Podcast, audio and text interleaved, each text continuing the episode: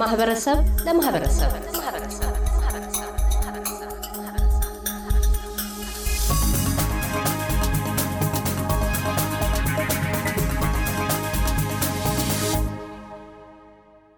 አቶ ዳበሳ ወቅጅራ ቀደም ባሉት ሁለት ክፍሎች ከጥቁር እንጭኒ የወልደት ቀያቸው ተነስተው ያገረ ኬንያ የስደትና በአድላይድ ከተማ የአውስትራሊያ የሰፈራ ህይወታቸው ጅማሮ ላይ ነበር የገታነው።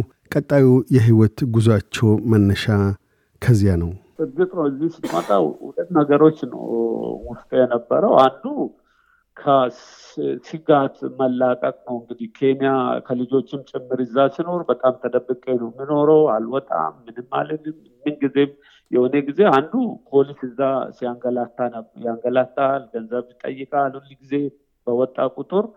ሁለተኛ የኢትዮጵያ መንግስት በማንኛውም ጊዜ በሰላዎች መካናት ጣልፊ ስለሚችል የዛ ስጋት ነበረ። ሶስተኛ የኢኮኖሚ ትሬጀር አለ። ሰው የውጭ ያለው ጓደኞች ምናምን ለምን ነው የምትኖረው? ድጋፍ የሚያደርጉልን እነሱ ናቸው እንጂ ከሌላኛው የምታገኘው ድጋፍ የለም። ኢኮኖሚ ትሬጀሩ አለ።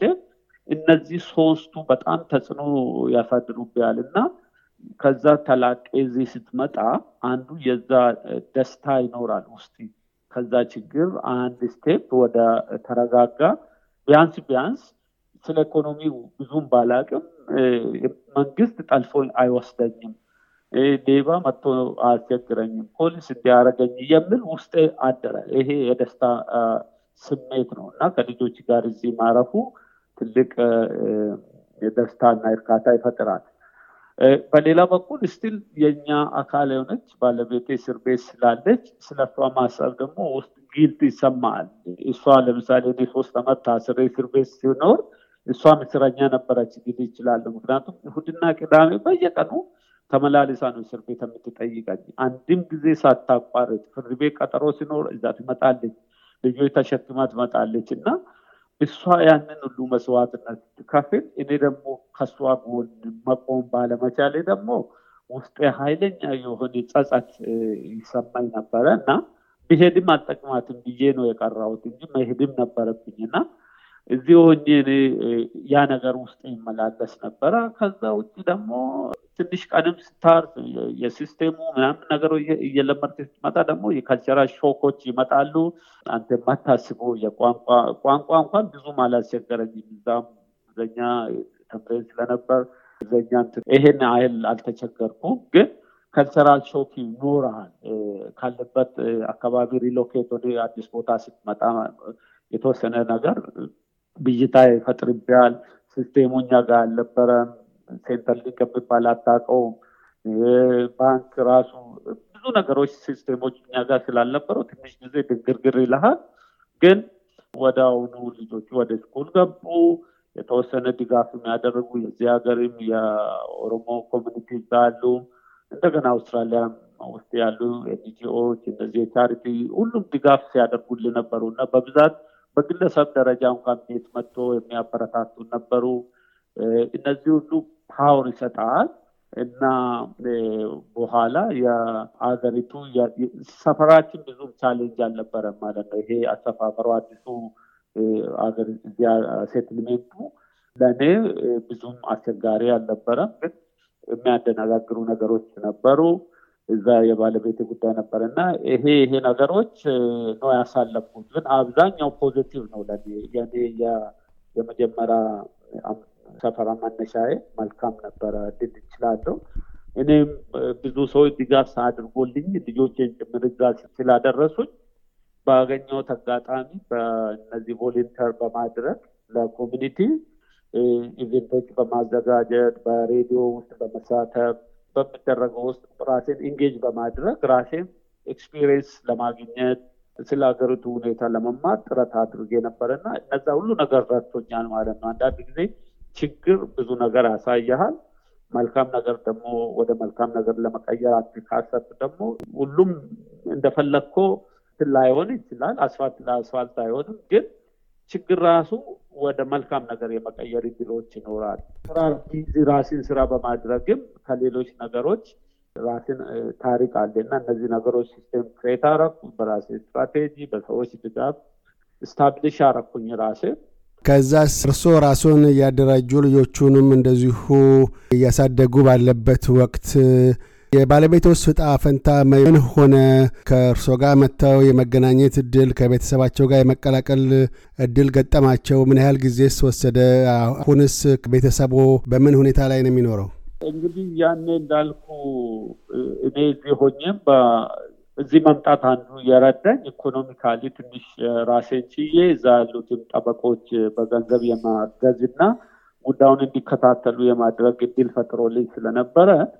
እዚህ ያለው ሮሞ ኮሚኒቲ ድጋፍ አርጎልኝ ኮንትሪቢዩት አርጎልኝ አንዳንድ ነገሮችና በገንዘብ ጠበቃ ገዝቼ ነበር ልክ 2010 መጨረሻ አካባቢ መስለኛል የ10 አመት እድሜ እስር ፈረዱባት ይሷል እና በኋላ ጠበቃውን ሳነጋግረው ጉዳው እሷ ላይ ቀረበ ምስክር ነው ብሎ ያቀረቡት ሶስት ልጆች ነው ለልጆች ምስክሩ የተጣረዘ ነገር ስለሆነ ወደ ሃይ ኮርት እናቀርብ ግባኝ እንላለን ብሎ እሷ ሐሳብ አቀረበልን ከዛ ግባኝ ቀርቦ አይ ቲንክ 3 ወር ጊዜ በኋላ የከፍተኛ ፍርድ ቤቱ የውሳኔ የጠቅላይ ፍርድ ቤቱ ሻረው ምክንያቱም ምስክሩ ራሱ በቂ ስላልነበረ ሻረና በነፃ አሰናበታት ይሄ ማለት 3 አመት አካባቢ ከታሰረች በኋላ ማለት ነው ግዴቱ ነፃ አሰናበታት ወጣች እሷ ከወጣች በኋላ አትሊስት መውጣቷም አንድ መልካም ነገር ነበረ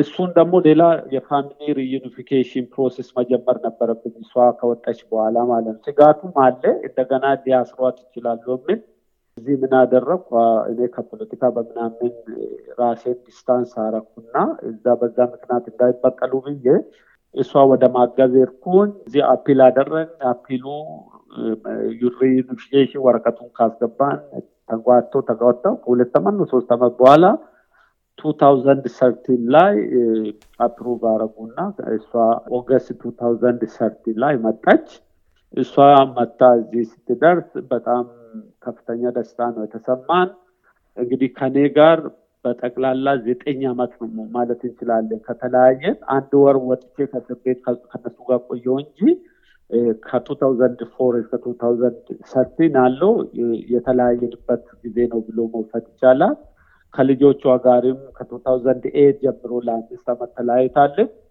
እና ተመልሳ እዛ ስትመጣ በጣም ነው ደስ ያለን የመንግስት የአውስትራሊያ መንግስት በጣም ነው መሰገድ ነው ኮሚኒቲም ወጥቶ ዌልካም አደረገልን እና አዲስ ህይወት ጀመር ከዛ በኋላ ህይወታችን በጣም በጥሩ ሁኔታ እየሄደ ነው በፊታ ከነበሩ ልጆች በተጨማሪ አንድ ልጅ ወለድን በአመቱ ከዛ በቃ እሷም ወደ ስራ ገባች እኔም ስራ አልሰራሁም ነበር በትምህርት ላይ ነበር ቆየው ትንሽ ወደ ገፋው በትምህርት በጥብቅ አሁን ስራ አግኝቻለሁ ከ2009 ጀምሮ አሁን ኬዝ ማኔጀር ሆኜ እየሰራሁ ነው ኤምስ ውስጥ እና ደስ ይላል እንግዲህ ከዛ በኋላ አሁን መልካም ነገሮች ነው ፋሚሊ ጥሩ ነው ህይወት ጥሩ ነው ቢያንስ ያገራችን ጉዳይ እንደማንም ሰው ሊያሳስበን ይችላል ግን በግል የህይወታችን እዚህ የሚያሳስበን ምንም ነገር የለም ስራ እንሰራለን ልጆቻችን ይማራሉ አሁን ሁለቱ ልጆች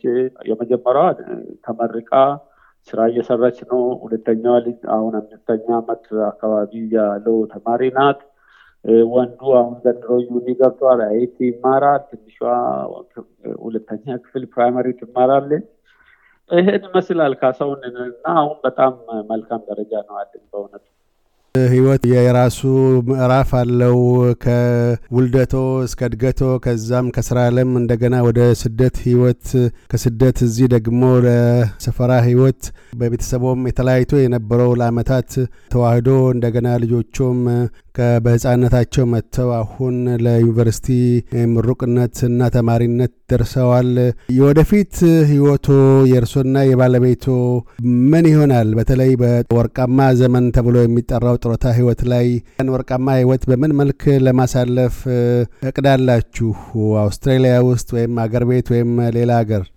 አሁን አንዳንድ ጎሎች አሉ ሴት አረኳቸው ስራም እየሰራው ቤተሰብም እየመራው ትምህርት መቅፋት ነው። የመጀመሪያ ባችለሩን በሶሻል ወርክ እዚያ ጋር ሰርቼ ነው አሁን ያለሁት። ማስተርስ ጀምር ያለው ዩኒቨርሲቲ ኦፍ ሜልበርን እሱም መቅፋት ነው። እስከ PhD ገፋለሁ ቢል እቅዳለኝ እሱን ገፋለሁ። ስራም እየሰራው ቆያለሁ። ቀጥሎ ሌሎች ተጨማሪ ነገሮች አሉ። እነዚህ የውት የኛ ተመክሮ ያለፍንባቸው ሂደቶች ራሳቸው ትምህርት ናቸው። እንደዛ ወደ መጻፎች የመቀየር እቅዶች አሉ። በተጨማሪ እኔ በጣም ማስተማር በጣም ደስ ይለኛል። ውስጤ ያን በጣም ይወዳል። በሆነ ጊዜ እዚያ ያካበትኩት ልምድ ጋብቼ ዛላሉ ወገኖቼ በትርፍ ጊዜ ይሁን በምን ይሁን ወይ ጡረታ ሰዓት ይሁን የማስተማር ፍላጎት ውስጥ ያለ ይሄ ኮንዲሽኖች ይወስናሉ። አገሪቱ ያለችበት መልካም ነገር ይወስናል። ግን ፖለቲካው ካልተረጋጋ ብዙ አይመቸኝም። ጋዜጠኝነቱም ብዙ አልገፋበትም። ጋዜጠኝነቱ ሳይሆን በተለይ ከሶሻል ወርክ ጋር ተያይዘው የማስተማር ፍላጎት አለኝ። እሱ ላይ ፎከስ አደርጋለሁ ምን ይመስለኛል። ሌሎችም ልጆች አሉ እዚህ በዛገር ካፕቴን እኔ ፋውንድ ያደረኳቸው አድቮኬሲ ፎር ኦሮሚያ የሚባሉት እነሱንም ኤክስቴንድ የማድረግ ፍላጎት ነበረ። በተለይ 2008 ለውጥ ሲመጣ ኢትዮጵያ አንዳንድ ነገሮች ተነጋግሬ ነበረ። በኋላ ነገሮች ሲበላሽ ለጊዜ ገታ አደረግን። ምክንያቱም ስኪል እና ኖሌጅ ካንዱ ወደ አንዱ የማስተላለፍ እድሎች አሉ። ሰዎች የማሰልጠን የማስተማር የማብቃት ዕውቀት ብዙ ነገር ስኪል ብዙ ነገር ይለውጣል እንዴ መስላለኝ። እነዛንም ኢትዮጵያ ውስጥ እንደገና ሪስታብሊሽ አርገን እዚህም ቢሆን እዛ እናሰራለን የሚል አላማ አለኝ። ይሄን ይመስላል እንግዲህ ባለቤቴም ያን አይነት ነገር ነው። እሷም ከቻሪቲ ስራው ጋር ራሷን አጣች ታረጋለች። ሃይማኖተኛ ናት፣ ኢንተረስት አላት። ሜቢ ዛጋ ፎከስ ልናደርግ እንችላለን። ሎንግ ተርም ማለት ነው። ሾርት ተርም ያው ራሳችንን ማደራጀት ነው። እኔ እንዳልኩ ወደ በትምህርት መግፋት ነው።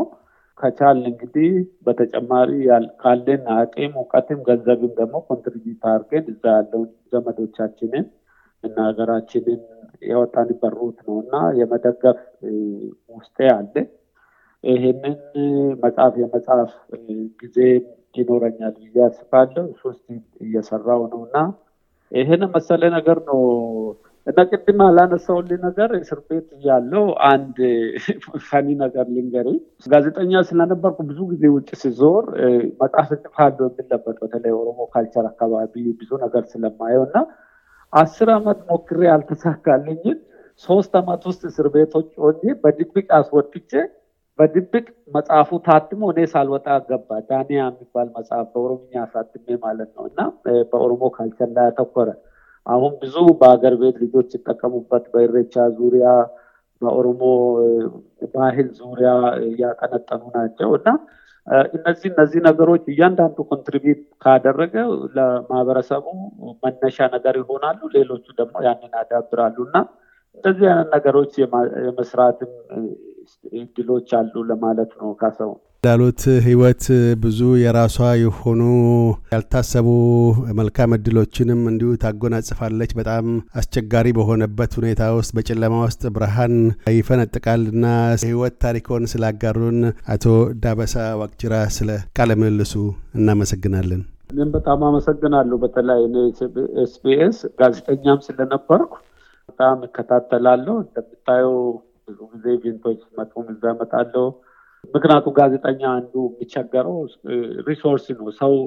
ሰው ጋዜጠኛ እንደሌለ እንትን አርጎ አይ እንዳንድ ሪሶርስና እኔ ሲሰራ ያንን ስለማየው እጋራለሁና ወደፊትም ድጋፍ ይቀጥላል። እናንተም ደግሞ ማህበረሰቡን ለማቀራረብ ትክክለኛ መረጃ ለማስተራጨት የምታደርጉትን ጥረት ደግፋለሁ። በተለይ ከሁሉም አንግል ሳታዛቡ የምታቀርቡት እኔም በጣም ያረከኛል። አንዱ ማታች እንዲሆን እና በእናንተ ድራካ ያደረገኝ እሱ ነው። ይሄ መልካም ነገር ስለምሰሩም ደግሞ በእውነቱ በራሴ ስም አመሰግናችኋለሁ። ሁሌም ከጎናችሁ ነኝ። እያደመጡ የነበረው የኤስቢኤስ አማርኛ ፕሮግራም ነበር። የፕሮግራሙን ቀጥታ ስርጭት ሰኞና አርብ ምሽቶች ያድምጡ። እንዲሁም ድረገጻችንን በመጎብኘት ኦን ዲማንድ እና በኤስቢኤስ ሞባይል አፕ ማድመጥ ይችላሉ። ድረገጻችንን sbs.com.au/amharican ይጎብኙ።